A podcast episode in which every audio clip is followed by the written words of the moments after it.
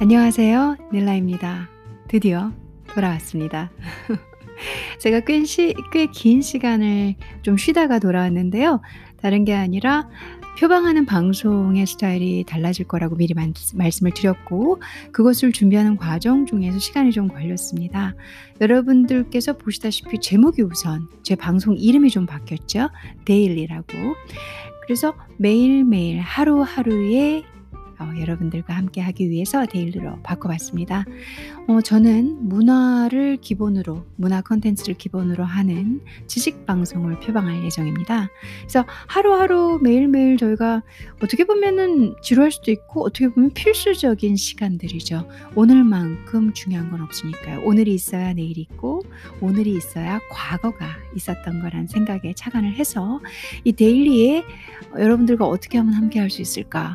여러분들 하루 에 가장 필요한 게 무엇일까? 혹은 뭐 굳이 가장 필요한 게 아니어도 필수적인 게 무엇일까 생각을 해보다가 어, 저희가 일도 하고 어려운 일도 있겠지만 재밌는 거, 엔터테이닝 하는 것도 필요하고 시장도 보러 가셔야 될 것 같고 맛있는 식사도 하셔야 될 것 같고 어 그리고 음식 얘기도 있을 것 같고 친구 얘기도 있을 것 같고 역사 얘기도 있을 것 같습니다. 다양한 아, 우리 삶의 일부 매일매일 여러분들이 듣기 편한 그런 소재를 가지고 수요일 토요일 방송을 진행하고자 합니다. 다시 한번 인사드리고요. 혹시 기다리고 계셨던 청취자분들이 계시다면 진심으로 감사드리면서 데일리 닐라가 방송을 시작하겠습니다.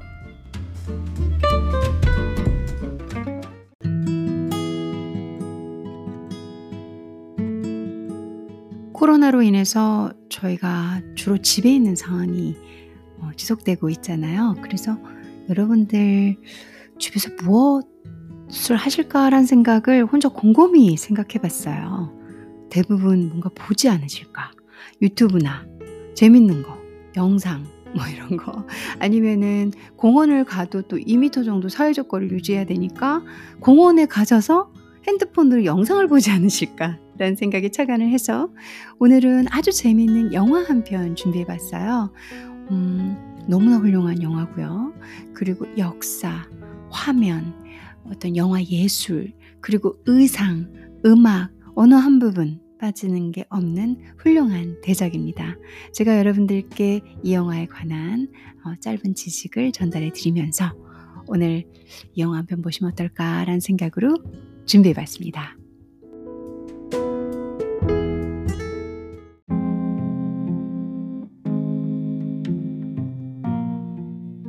오늘 여러분들께 소개해 드리려고 준비해 온 영화는 왕가희 감독님 아시죠 여러분들 홍콩의 그리고 중국을 대표하면서 어, 한국에서도 너무너무 유명한 저도 왕가희 감독님의 영화는 몇 편 본 적이 있거든요. 이 왕가희 감독님 하면은 우선 해피투게더가 떠올라요. 해피투게더. 그리고 화양연화. 화양연화 여러분들 영화 보셨나요? 어, 너무 이렇게 뭐라지 가슴이 뭉클 아릿 아프다고 해야 되나 그런 영화죠. 영상미는 뭐 늘상 왕가희 감독님의 영상미는 빠지지 않고 가죠. 이분의 대표 어떤 스킬 특징이라고 할 수 있는 건데요. 화양연화가 왕가희 감독님의 영화 중에서 제가 좋아하는 영화고 그리고 또 이 중경삼림 중경삼림 이 영화도 너무 훌륭하죠. 시대상을 또 잘 반영하면서 그냥 보면 잘 몰라요. 내용을 어, 요 중국의 history를 좀 알고 그 시대의 어떤 역사적인 사건들을 조금 알고 보시면은 왕가위 감독님의 영화는 더 깊이 있게 느껴지실 수가 있죠. 안 그러면은 뭐지? 어, 뭔가 이 그 영, 화면 스킬 기술이 쭉쭉쭉쭉 뭐 있는데 그냥 이 정도로밖에는 아, 못 보실 수는 있습니다. 그 중에서 오늘 제가 왕가희 감독님의 이 많은 영화들 중에서 소개시켜 드릴 영화는 일대종사라는 영화예요. 일대종사는 제가 보면서 야, 어쩜 이렇게 이렇게 음악하고 영상 그리고 거기 나오는 이 주인공들 이 주인공들이 표정으로 다 말을 해. 그러니까 굳이 대사가 없어도 어, 너, 그 아트라는 생각이 계속 들었어요. 일대종사 영화를 보면서 뭐 황, 왕가희 감독님의 영화는 다 훌륭하지만 그 어쩜 이 사람들은 그렇게 하나하나 어긋나는 게 없을까? 그 사람들의 손가락, 그 사람들의 얼굴, 눈빛, 그리고 거기에 적절하게 들어가는 음악. 야, 참 이렇게 이런 감동, 뭐 마음속 깊은 곳으로 올라오는 감동으로 준비한 영화입니다. 우선 제가 여러분들께 이 일대 종사의 뜻부터 이제 저는 공부를 좀 한 사람이니까 어, 지식적인 면에서 말씀을 좀 드려볼게요. 일대 종사는 중국어로는 예, 중국어로는 이다이 종시 이 다이 일대 종시이라고 합니다. 이 종사 종시은 어, 이 중국어 단어에서 중국어에서 대가 그리고 무림의 어마어마한 고수 있잖아요. 그런 걸 뜻하는 단어입니다. 그래서 일대 종사는 어, 위키피디아에 여러분들께서 보시면 뜻이 잘 나와 있어요. 제가 그 나와 있는 자료를 읽어드리면 일대 종사란 각 무술 문파에서 이 참고로 일대 종사는 무술 영화입니다. 각 무술 문파에서 한 시대에 한 번 나올까 말까한 위대한 스승을 일컫는 말이죠.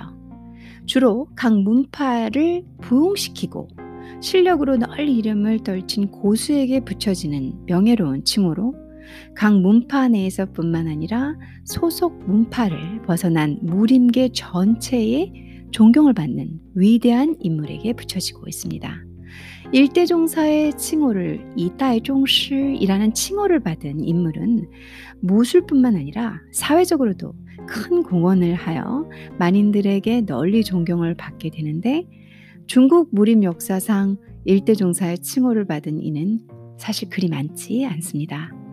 대표적인 일대 종사 이다종실 쪽에서는 이 홍가권의 황병, 황병 들어보셨죠?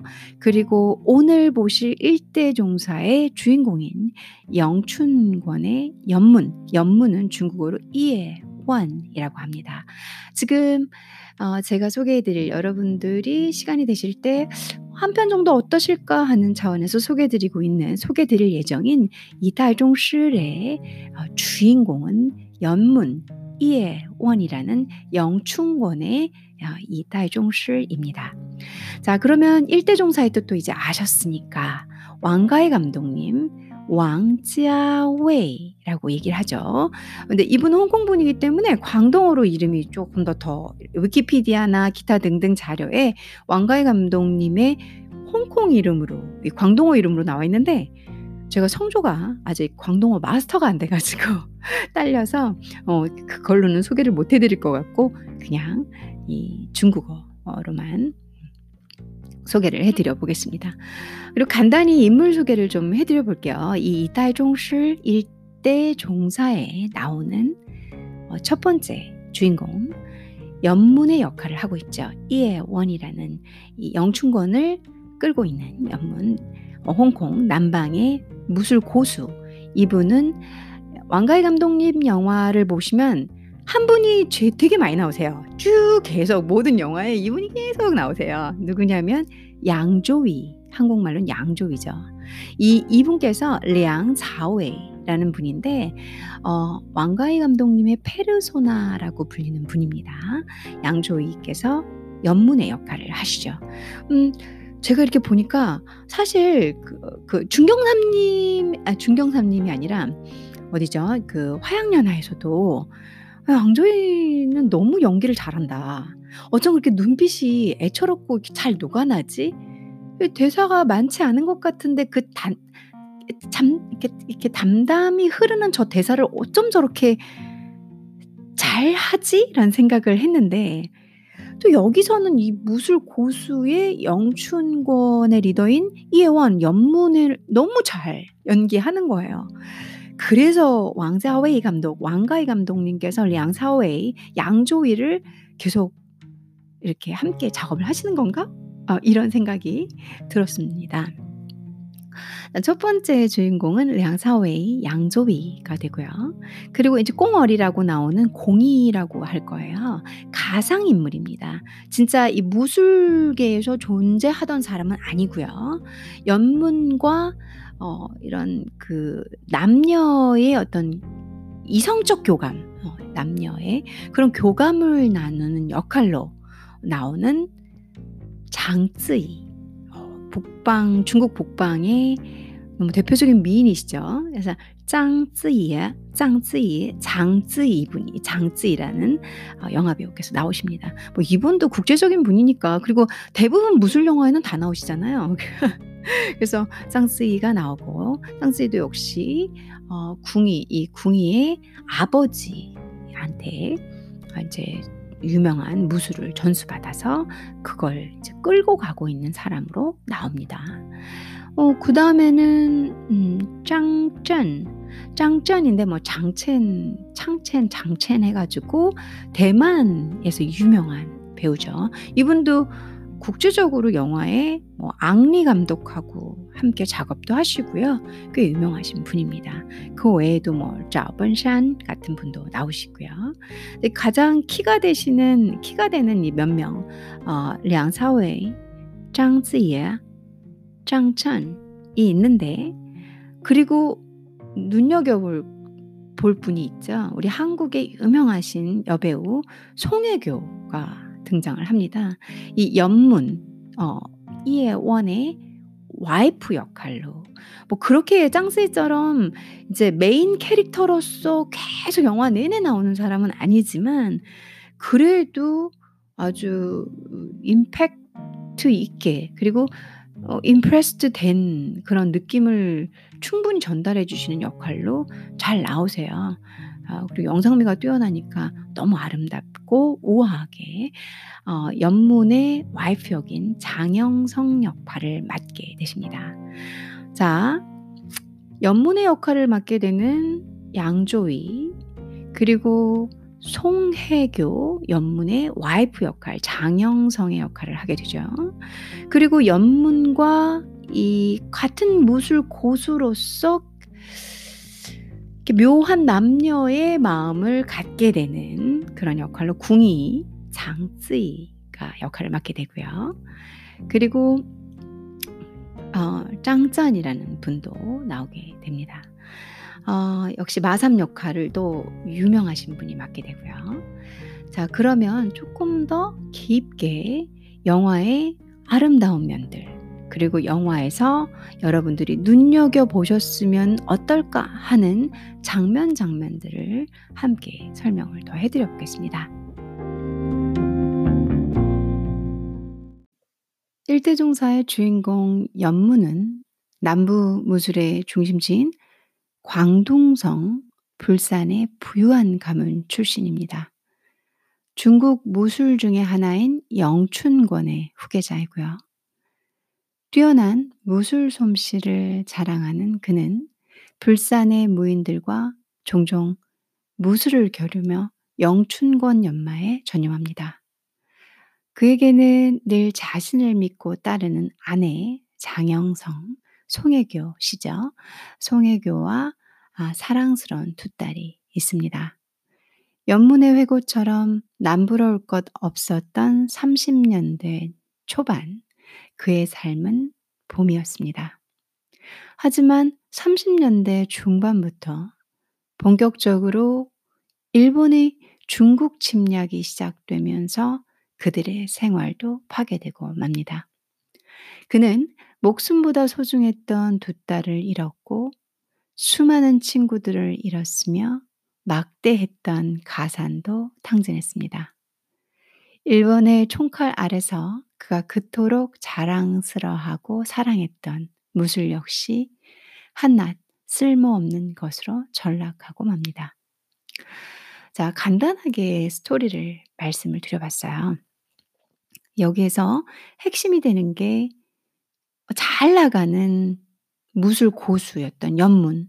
완벽하죠? 아름다운 부인 송혜교, 장영성, 그리고 송혜교 역시도 실질적으로 실제 어 장영성이라는 어 역도 어 이 연문의 진짜 와이프였던 그분도 고위간직 자제의 딸로서 뭐 아주 귀하게 큰 어, 따님이었습니다. 시, 실질적인 인물이죠.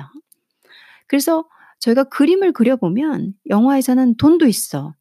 가문도 있어. 그리고 아름다운 와이프도 있고 잘 나가는 남편도 있고 딸도 둘이나 있고 완벽한 가정을 이루죠.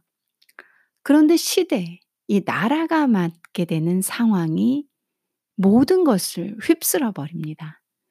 그래서 이 영화도 무술 영화이기도 하나 또한 중국의 시대를 가지고 그 모든 내부 중국의 것들이 어떻게 휩쓸려 가고 파멸되어 가는지를 아주 밑에 기저에 깔고 있습니다.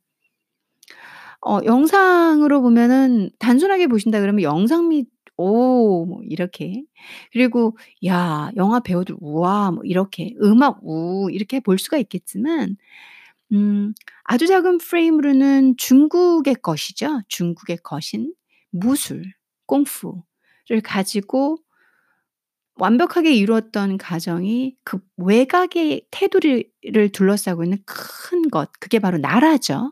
나라가 30년대 초반까지는 훌륭했죠, 중국이 정말. 하지만 30년대 중반부터 1936년, 9년 내공 어, 중국 안에 내전뿐만 아니라 이제 이 일본이 본격적으로 중국을 침략하면서 중국은 어 정말 화려했던 중국은 천천히, 천천히 파괴되어 가고 무너져 가고 찌들어 가고 앞편에 찌들어 가는 그런 삶들. 그러면서 1949년 현재 정부가 설립이 되는 중화인민공화국의 탄생을 끌게 됩니다. 그 사이 중에 중국 30년대 1930대 중반의 상황을 아주 역동적인 상황을 아픈 상황을 시대 상황을 무술이라는 이 중국의 꽁푸라는 큰 틀로 입혀서 안에 나라가 처한 상황을 깊게 박으면서 아, 보여주고 있는 영화라고 보시면 됩니다.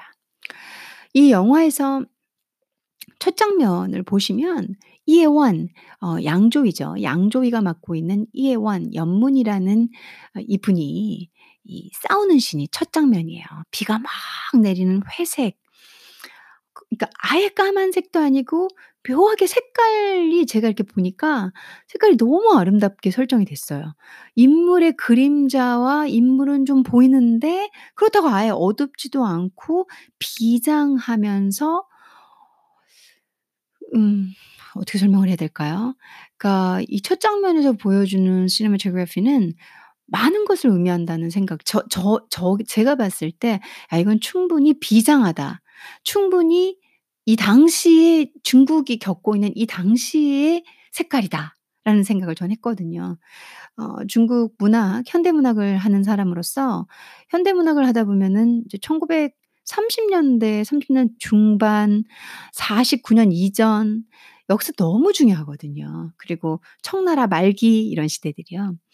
고 상황의 색깔을 나타낸 게 아닐까라는 제 개인적인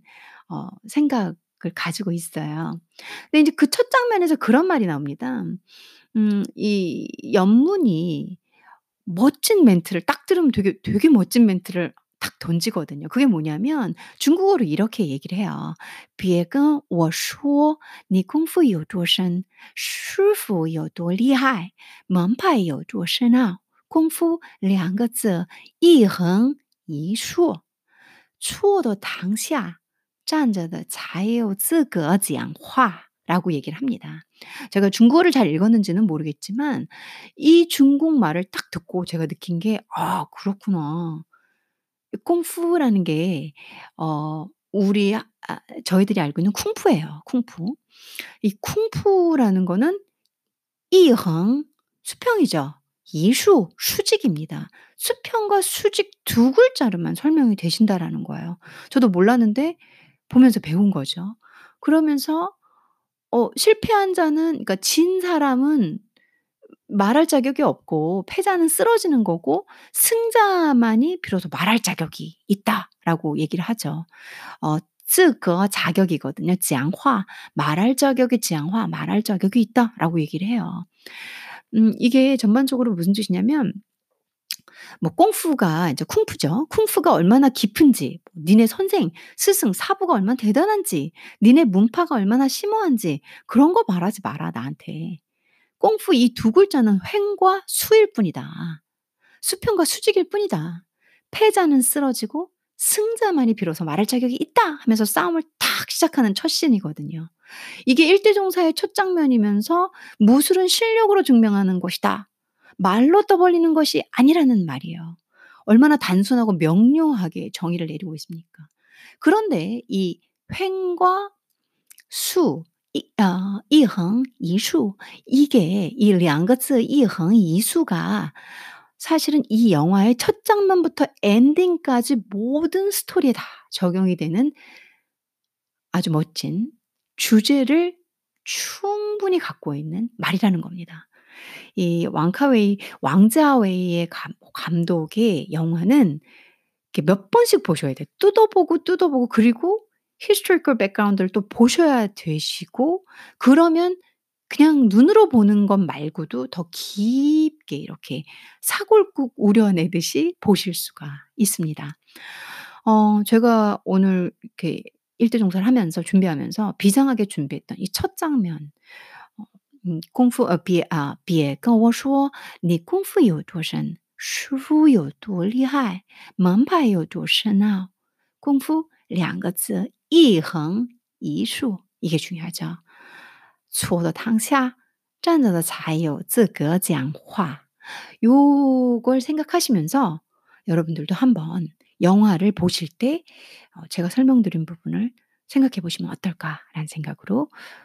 설명을 준비해 봤습니다. 잠시만 쉬었다가 다시 또 설명을 드려볼게요.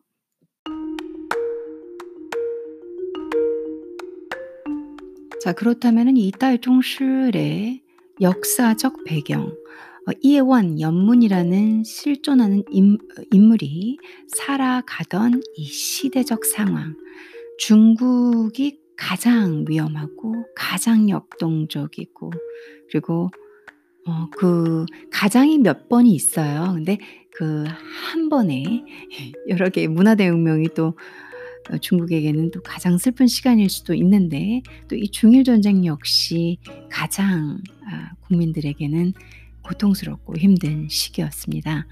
어 저희도 일제 강점기가 있었듯이 중국 역시 일본이 끊임없이 침략을 시도하고 또 이 중국을 어떻게든지 최대한 제국주의화 시켜서 본인들의 것으로 만들려는 어, 많은 끄, 끊임없는 노력을 했기 때문에 어, 중국이 뭐 초토화되는 상황이 많이 있었죠. 그리고 끊임없이 전쟁을 해야 되지. 그런 와중에서 중국 본토 안에서 내전이 있지. 그래서 이게 중국이 정말 힘든 시기였어요. 이 당시가. 그러면은 중국 근현대사를 조금 여러분들이 아셔야 되는데 그 중에서 1911년 신해 혁명을 기점으로 중요한 역사적 시기입니다. 중국 현대사를 살짝만 말씀을 드려볼게요. 1912년 중화민국이 성립됩니다.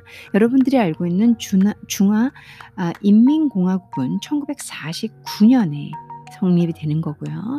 이 근현대사로 들어가게 되는 중화민국은 1912년에 세워지게 됩니다.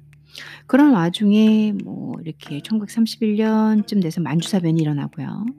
1937년에 중일 전쟁, 어, 이 중일 전쟁이 발발을 하게 돼요. 그리고 그 당시에 함께 제2차 국공합작이 일어나고요. 중국 내부에서는 또 중요한 운동입니다.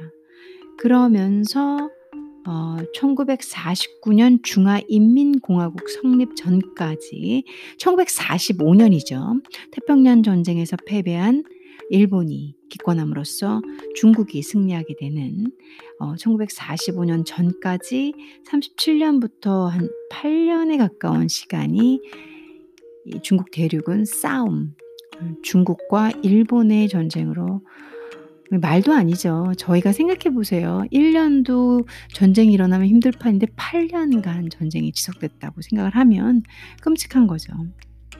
그래서 1945년에 중국이 참승을 하게 되고 그리고 이제 1949년에 중화인민공화국이 성립이 됩니다.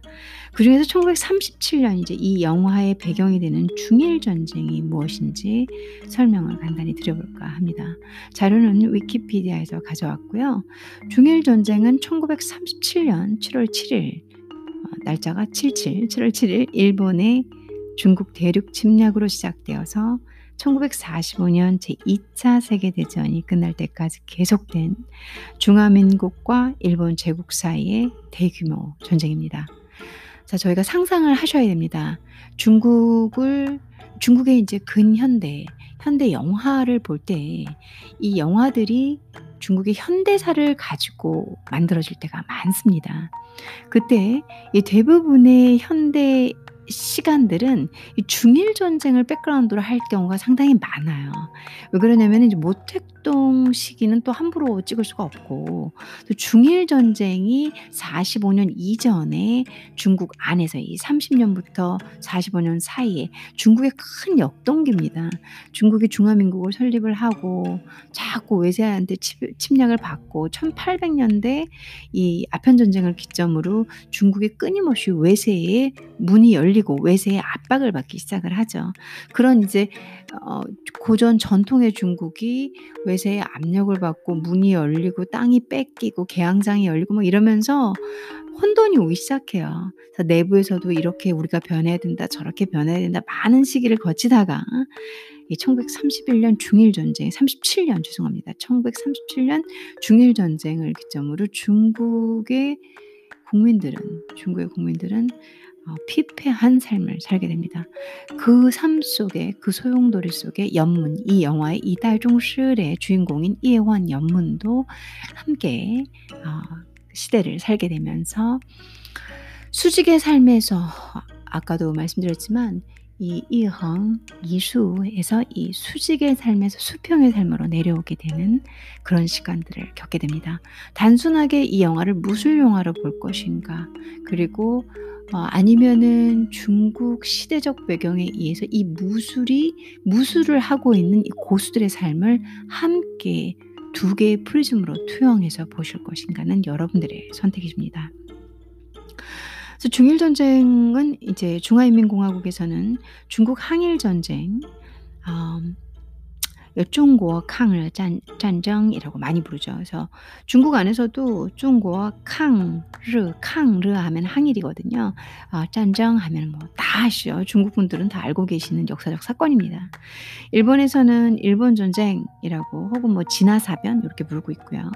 서구권에서는 제2차 중일 전쟁 Second Sino-Japanese War이라고 부르고 있습니다. 중일 전쟁은 20세기 아시아 최대 규모의 전쟁입니다. 뭐 아무래도 저희 나라 옆에 있는 그 크나큰 중국 대륙과 제국주의의 일본이 붙은 거니까 뭐 아시아권 동북아시아에서 이 정도의 전쟁이라면 뭐 유명할 수밖에 없겠죠. 1937년부터 1941년까지 기간에는 중국이 단독으로 일본에 맞섰으며 진주만 공격 후 중일 전쟁은 더 큰 규모의 제2차 세계대전에 포함되어 있습니다. 이후 일본군의 전력은 급속히 쇠퇴했고 1944년쯤에 일본은 이른바 대륙타통 작전을 개시하면서 반격을 꾀했지만 실효를 거두지 못했고 1945년 8월 15일 천황 히로히토가 연합군에게 발표한 차라리 무조건 투항 및 전면 항복 선언과 아울러 같은 해 9월 2일 연합군에 대한 일본의 항복 문서 조인식을 끝으로 중일 전쟁 역시 종결됩니다. 사상자는 2천만 명에 해당되는 어마어마한 어, 전쟁이었습니다. 이 전쟁으로 인해서 어, 저희도 독립을 하죠. 1945년. 근데 일본은 뭐 만신창이죠. 만신창이가 되고 그 뒤로 또 현재 정부가 어, 들어서게 되는 거고요. 어, 중일 전쟁은 비슷한 시기에 유럽에서 발발한 제2차 세계 대전과 1941년 발발한 태평양 전쟁 때문에 상대적으로 덜 주목받고 있지만 일본 제국이 중국 대륙을 침략하지 않았다면 태평양 전쟁은 애초에 일어나지 않았을 가능성이 크다는 점에서 동아시아 역사에서 매우 큰 전환점이 된 중요한 전쟁 중 하나입니다. 이 때문에 오늘날에는 1939년 9월 1일 나치 독일의 폴란드 침공을 제2차 세계대전의 시작으로 보는 유럽 중심의 역사관에서 벗어나 1937년 7월 7일 발발한 중일 전쟁을 제2차 세계대전의 시작으로 봐야 한다는 견해가 대두되고도 있습니다. 자, 여러분들께 이 영화를 이해하시기 편하도록 반드시 알고 계셔야 되는 중국의 시대상이고 이 시점에 이 어, 일대 종사 어, 이달종스를 왕가의 감독께서는 6년의 자료조사 기획을 하시면서 3년간의 촬영을 거쳐서 장장 9년의 공을 들여서 만들어낸 영화입니다. 그만큼 담고 있는 게 어마어마하겠죠. 그 9년의 시간을 담기 위해서 이분이 정말 역사적인 부분을 간과했을 리는 없을 겁니다. 많은 부분의 자료 수집과 물론 무술에 관한 건 너무 많고요, 당연히. 그래서 여러분들께서 이 영화를 보실 때 이 정도 역사 백그라운드를 알고 보신다면 훨씬 더 그 참맛을 느낄 수 있지 않을까라는 생각에 제가 자료를 좀 보태 봅니다. 이제 영화에서 눈여겨볼 수 있는 인상 깊은 장면 두 개, 그리고 그 장면 두 개를 예시로 들면서 왕가의 감독의 표현법, 왕가의 감독이 담고 있는 사상, 생각, 그리고 왕가의 감독의 특징을 한번 알아보겠습니다. 어, 이 영화에서 인상 깊은 장면은 두 개인데요. 영화 속에서 몇 번의 대결의 이그 무술 고수들이니까 대결의 장면이 등장합니다. 나옵니다. 뭐3 개로 꼽는 분도 있고 그거 외에도 첫 장면까지 포함해서 몇 개가 더 있는데 저는 크게 두 가지로 추격을 하겠습니다.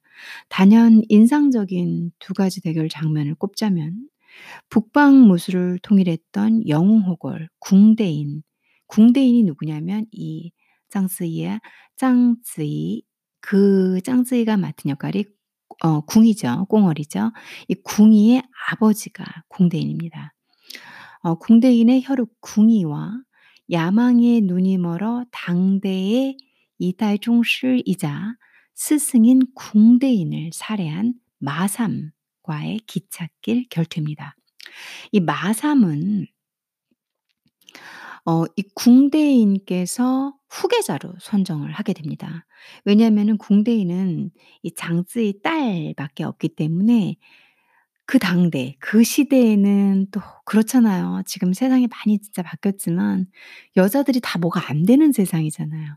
이 영화에서 영화를 제가 보다 보면 참 '난 참 좋은 세상에 태어났구나.' 이런 생각 많이 하거든요. 어 결국 여기 나오는 궁이도 결혼도 못하고 뭐 결혼하려고 했던 남자랑 이제 결혼도 못하고 그리고 이 마삼과의 뭔가 싸움 때문에 그런 건지 어떤 충격을 입어서 그런 건지 그 아기도 못 갖고 그리고 나중에 마치 중국 대륙처럼 어 이렇게 슬프게 인생을 마감하게 돼요. 그래서 이 궁이가 후계자가 되지 못하고 제자 중에 한 명인 마삼이라는 친구가 마삼이라는 인물이 후계자가 됩니다. 근데 궁의 아버지인 이 꽁얼의 아버지인 궁대 궁대인께서 딸 궁이에게 팔괘장을 전수했고요. 그리고 마삼에게는 형의권을 어 전수를 했습니다. 그래서 마삼이 형의권을 하고 이 공 장 장쯔이 꽁얼이 공이가 다 이제 중국말, 한국말 뭐 이렇게 되는 건데 그리고 그 역할을 한 진짜 실존 인물 장쯔의 어 그 영화 배우 제가 인제 세 가지로 얘기를 하고 있는데요. 공 이 궁이 같은 경우는 어이 팔괘장을 전수를 받았죠, 아버지에게. 그래서 나중에 아버지가 마삼에게 철저하게 이 살해를 당하면서 복수를 해야 되잖아요. 그 공이 어 궁이가. 어 저희 아버지가 그렇게 제자한테 제자가 정신이 돌아 가지고 일본 앞제비가 되더니 어 완전히 무슨 이 이 그러니까 어떻게 보면은 이게 이 인물들 사이에서 표현을 하고 있는 이게 중국이에요. 그러니까 지금 제가 무슨 말을 하고 있는 거냐면 중국이 어 일본하고 싸움을 하는 중일 전쟁 시기에 그 안에서 배신도 하고 중국도 팔아 넘기는 사람들이 있잖아요. 근데 다 어떻게 보면 중국 한 사람 피이 같은 이 피를 나는 민족들인데 그쵸? 마찬가지로 여기서도 이 공대인이 진짜 후계자로 선정을 해 가지고 자신의 어떤 계보를 잇는 사람으로 선택을 한 마삼이 눈이 돌아 가지고 일본에 가서 앞잡이가 되더니 뭐 승승장구하더니 결국은 지를 키워준 죽이는 거죠, 공대인을. 그러니까는 거기에 작은 중국이라고 볼 제 해석일 뿐입니다. 작은 중국이라고 볼 수 있는 이 꽁어리 궁이가 그래도 아버지인데 복수를 해야 되잖아요. 그래서 복수를 하는 기차역 대결신입니다. 이 부분은 뭐 너무 유명해서요. 여러분들 유튜브에 찾아보시면 단편으로 3 분짜리로 쭉 나옵니다. 그리고 어 이 둘, 둘 다 고수죠 정말. 예 형이권하고 팔 팔궤장의 고수인데요. 이 둘이 싸움을 할 때 그 옆에 기차역이고 기차가 지나가요. 근데 여러분들도 아시다시피 기차는 휙 하고 지나가잖아요. 기차가 지나가는 시간이 그렇게 길지 않습니다. 근데 이 왕자웨이가 왕가위 감독께서 궁이와 마삼의 대결신에 기차역으로 어 선정을 한 거 그리고 그 옆에 기차가 지나가는 그 시간이 아주 아주 느린 슬로우로 잡히게 됩니다, 영상을 찍을 때. 그게 의미하는 게 무엇인지를 생각을 꼭 해 보셔야 됩니다. 왜 그 많고 많은 장면 중에 기차가 옆에 있고 기차가 그렇게 빨리 지나가는데 어쩜 그이 영화에선 그렇게 느리게 가는지 그 시간, 시간을 그렇게 늦게까지 컨트롤하고 시간을 늦게 아주 천천히 흐르게 잡아내면서 정말 이 빠른 시간 눈 깜짝하면 지나가는 그 시간 안에 무엇을 담고 싶었는지 왕가위 감독의 생각을 읽어 보셔야 합니다. 인간은 시 공간을 살아가는 존재입니다. 인생이라는 영화에서 한 인간이 선택할 수 있는 건 공간밖에 없죠. 시간은 멈추지 않고 계속해서 우리 생을 관통하며 일정하게 흐릅니다. 시간은 신의 영역이지 인간이 침범할 수 있는 영역이 아니죠. 그런데 영화라는 예술 매체에서는 시간을 다루어내는 것이 가능합니다. 지금 이 일대 종사처럼 왕가위 감독이 컨트롤하고 있죠. 우리는 연문을 감상하면서 우리 시대 가장 뛰어난 영화 대가 중1 명인 왕가위가 선보이는 시간을 다루어내는 맛을 아셔야 한다는 겁니다. 그것을 어 이 응축한 결정적인 장면이 바로 이 궁이와 그리고 마삼 아 궁이와 벌이 궁이가 벌이는 궁이와 마삼이 함께 벌이는 어 결투입니다. 아버지의 복수를 위해서 찾아온 궁이와 마삼의 대결은 기찻길에서 벌어지고요. 기차역 플랫폼에 서본 사람이라면 알겠지만 기차가 출발한 뒤 얼마 지나지 않아서 어 기차는 우리의 시야에서 저 멀리 사라지죠. 꽤 오랜 시간 대결을 벌이는 듯한 이 궁이와 마삼 결투에서 근데 기차가 시야에서 사라지지 않고 계속해서 등장하며 어디론가 향해 가요. 제가 참 재밌는 걸 봤는데 그 유튜브에서 이 궁이하고 마삼의 어 결투씬을 보는데 댓글로 "야 내가 본 장면 장면 중에 내가 본 기차 중에 제일 느리게 가는 기차다." 이런 코멘트가 있더라고요. 어 그냥 웃기려고 하신 건지 어떤 건지 모르겠지만 날카로운 지적이죠. 정말입니다. 되게 느리게 가는 기차. 어 사람은 어떤 것에 깊게 몰입하고 있을 때 시간의 흐름을 달리 느끼죠. 그쵸? 여러분들 집중 집중해 보시면은 막 뭔가 그걸 생각하고 막 이렇게 있으면 그게 휙 빨리 지나간다는 느낌이 아니잖아요. 그 세상에 갇히시니까. 두 사람만의 이 궁이와 마삼 이 두 사람만의 시간 속에 갇히면 세상의 절대적 시간과는 다른 느낌으로 이야기가 펼쳐지게 되죠. 예를 들면 궁이와 마삼은 이 고수들은 진정으로 한 씬, 한씬이한 뭐 한 방이라고 할까요? 한방 한 방이 어마어마하게 긴 시간입니다. 그리고 이 사람들의 그 파워 중간중간 영화에서 보여주지만 어마어마한 내공이죠. 하지만 기차 이 이 사람들 시간 밖의 기차는 빨리 지나가는 거죠. 이분들에게는 아주 천천히 지나가는 시간입니다. 음 발 한 번의 움직임, 손 하나의 동작이 생사를 결정하는 무의 고수들의 싸움에서 절대적 시간으로는 찰나일지 모르나 그 안에는 엄청난 함의가 들어 있다는 것을 왕가이가 시각적으로 이 기차역 결투신에서 완벽하게 표현해 내고 있다고 지금 아 생각을 하고 있습니다. 여러분들께서 한번 보시면은 이 장면을 한번 보시면 어 제가 무슨 말을 하고 있는지 쉽게 이해가 되시리라고 생각이 됩니다. 어 자료들은 네이버 그리고 다음 그리고 구글에서 영화 평론, 영화를 아 정리해서 쓰시는 분들의 생각을 참고를 했습니다. 그 외에 또 제가 보는 생각도 함께 들어가 있습니다. 두 번째 장면은 어 쪼끔 뭐라고 해야 될까요? 그러니까 이렇게 스킨십도 없고 그리고 우리가 흔히 생각하는 연인들의 느낌은 없는데 연인들이 하는 행위들은 없는데 묘하게 이분들만의 그런 어떤 교감 글쎄요. 100% 그게 느껴져요. 그걸 어떻게 왕가희 감독님께서 영화로 담았는지 한 장면으로 표현하고 내 계신지 '역시 고수구나.' 어 굳이 키스신이 없고 스킨십이 없어도 ' 어 저렇게 충분히 야할 수 있구나.'라는 생각이 드는 어 그런 장면입니다. 아름다운 장면이고요. 이 슬로우 모션하고 반복 편집을 통해서 엽문과 궁이 드디어 만납니다. 엽문 어 궁이가 대결을 벌이는 장면의 에로틱함이죠.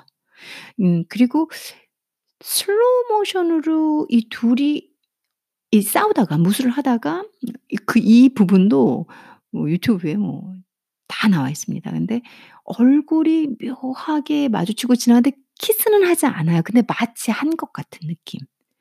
대단하죠. 제가 그 장면을 볼 때 그 왕자웨이가 왕가희 감독이 '왜 왕가희인가?' 이런 생각을 했던 부분이기도 합니다. 세련됐잖아요. 어 뭔가 생각을 많이 하게 하는 그런 영화. 음. 그래서 이 사실 뭐 에로틱함이 충분히 묻어나는 싸움이고요. 그리고 어 궁대인에 대한 존경심을 표출하면서 또 궁이에게 슬쩍 져주기도 하는 음 남녀가 사귀다 보면 또 남자가 또 슬쩍 또 자기 여자친구에게 져주기도 하는 고수가 고수를 알아봤을 때 그런 느낌도 있죠. 그리고 어 중간중간 미소가 보입니다. 그 아름다운 장쓰이의 미소. 그막 대놓고 막 웃고 이런 건 아닌데 살짝 그리고 이 장쓰이의 얼 장쓰이 뭐 연기력 대단하죠. 근데 장쓰이가 담고 있는 눈빛 그 사이에서 왕가희가 표출해 내기를 원하는 걸 충분히 담고 표현을 하죠. 그들이 많은 말을 하는 것도 아닌데 눈빛 정도로 '아 이들이 사랑하는구나. 이들이 끌리는구나.'라는 걸 읽을 수가 있습니다. 우아하고 격조 높은 두 사람만의 시간으로 어 보여지고 있죠. 그 영화 장면을 두 고수가 싸우는 그 장면이 이게 싸움씬인지 정사씬인지 헷갈릴 정도로 근데 정말 멋지게 싸우고 있거든요. 아주 느리게 중간중간 중간 슬로우로 계속 잡죠. 어 고때마다 이 저희 보는 어 저희 같은 어 시청자들에게 영화를 보는 사람들에게 생각의 순간을 생각의 문을 계속 열어준다고 저는 생각을 했습니다. 무협의 세계에서 고수는 고수를 알아보고 고수의 대결에서 느끼는 희열은 과히 남녀의 최고 정사신이라고 봐도 다르지 않을까라고 어이 영화를 좋아하시는 분께서 평론을 해 주셨습니다. 남이 자신을 어떻게 평가하든 일생을 고독 속에서 자신의 단 단련에만 시간을 쏟았던 궁이와 연문은 자신과 비슷한 길을 걸은 듯 보이는 서로에게 결투 속에서 호감을 느끼게 되는 거죠. 당시의 시대가 여성의 예 권위가 많이 없다 보니까 여성이 갈 수 있는 길이 한계가 있었고 궁이는 최고의 아 고수죠. 근데 갈 수 있는 길도 한계가 있고 나중에 궁이가 더 이상 그 고 무술을 하지 않죠.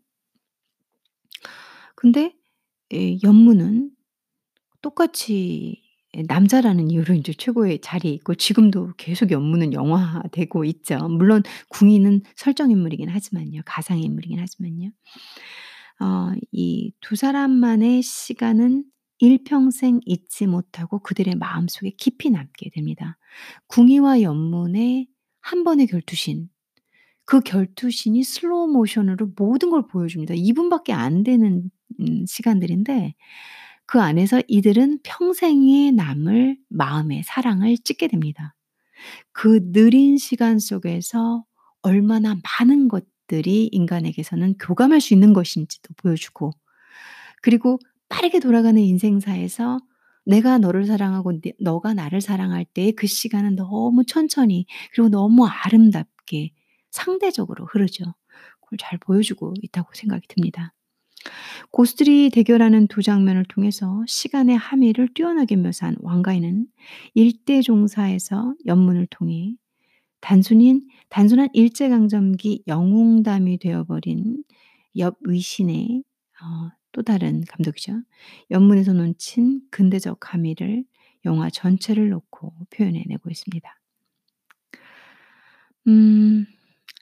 이 장면에서 가장 아름다운 부분은 저는 인제 여성들이 역할이 상당히 낮은 그 근현대사, 현대사 위치에 1930 년대 이 위치에 왕가희 감독께서 영화의 슬로우 모션으로 여성의 마음과 여성의 생각을 충분히 그려내고 그들의 고독함을 계속 읽어내고 있다라는 거죠.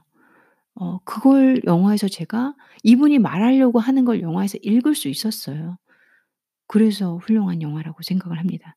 감독이 전달하고자 하는 거, 그 시대적에서 개인의 감정까지 보여주려고 하는 것을 영화 화면으로 담아 주시고 기법으로 표현해 주시고 있기 때문에 전 충분히 송혜교 그 장영석 역할과 그리고 이 꽁월의 궁이 어이 장쓰의 역할에 그 둘의 외로움과 고독이 충분히 아 왕가희 감독이 화면에서 담았다고 생각을 하고 있습니다. 마찬가지로 연문과 궁이의 아름다운 대결신에서 그들이 이 절대 이루어지진 않으나 어 그 당시에 이미 다 이룬 것과 같은 어 찰나의 시간 아주 짧은 무술 대결이 그렇게 길고 그렇게 느린 어 그들에게는 시간이었음을 보여주는 장면이 인상 깊었습니다.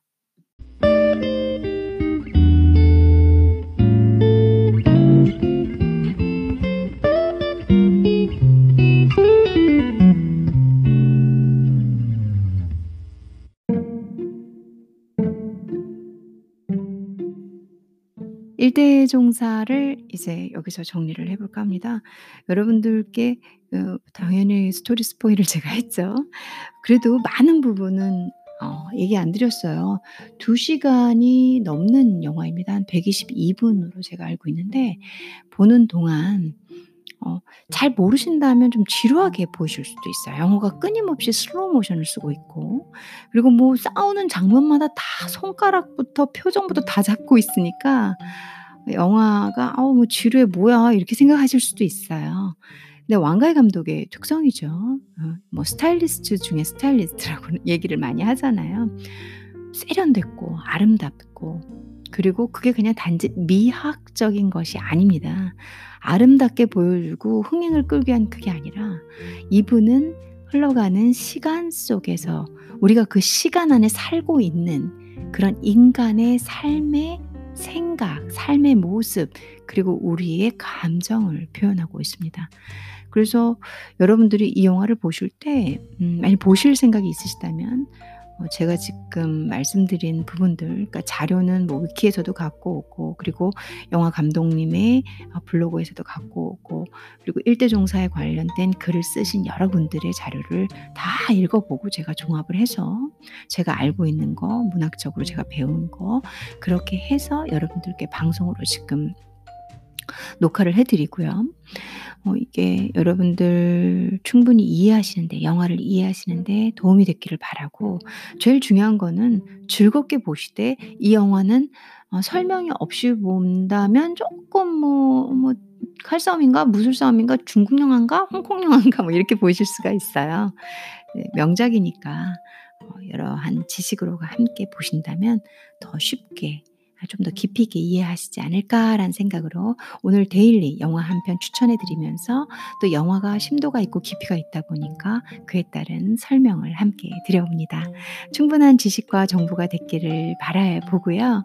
오늘 여러분들께 이렇게 인사드리게 돼서 너무 반갑고 그리고 항상 제 방송 사랑해 주시는 저의 청취자분들께 정말 감사드립니다. 제가 시즌 2를 용기를 내서 다시 돌아왔습니다. 사실은 여러 가지 생각을 하면서 방송을 그만할까라는 생각이 좀 60% 정도 있었어요. 근데 어 그래도 이렇게 꾸준히 들어주시는 분들이 있는데라는 생각으로 그 정말 몇 명 안 되는 분들을 위해 제가 다시 돌아왔습니다. 그래서 항상 응원해 주시고 제 방송을 아껴주시고 들어주셔서 너무나 감사드리고요. 어, daily 소재로 영화 얘기가 될 수도 있고 요리, 건강 혹은 뭐 글쎄요 제가 다음번 에피소드를 생각하고 있는 거는 우리가 오늘 하루 어떻게 힘을, 힘이 날까 뭐 이런 거 예, 그런 여러 가지 뭐 라이프 스타일, life에 관련된 얘기들이니까요. 어, 심심하시다. 그리고 뭔가 배우고 싶다. 귀에 정보가 좀 속속 들어왔으면 좋겠다. 이런 생각하고 계신 분들은 방송 켜주시고 그리고 함께 들어주시면 좋을 것 같습니다. 자, 그러면 제가 다음 주 수요일에 찾아뵙겠습니다. 감사합니다.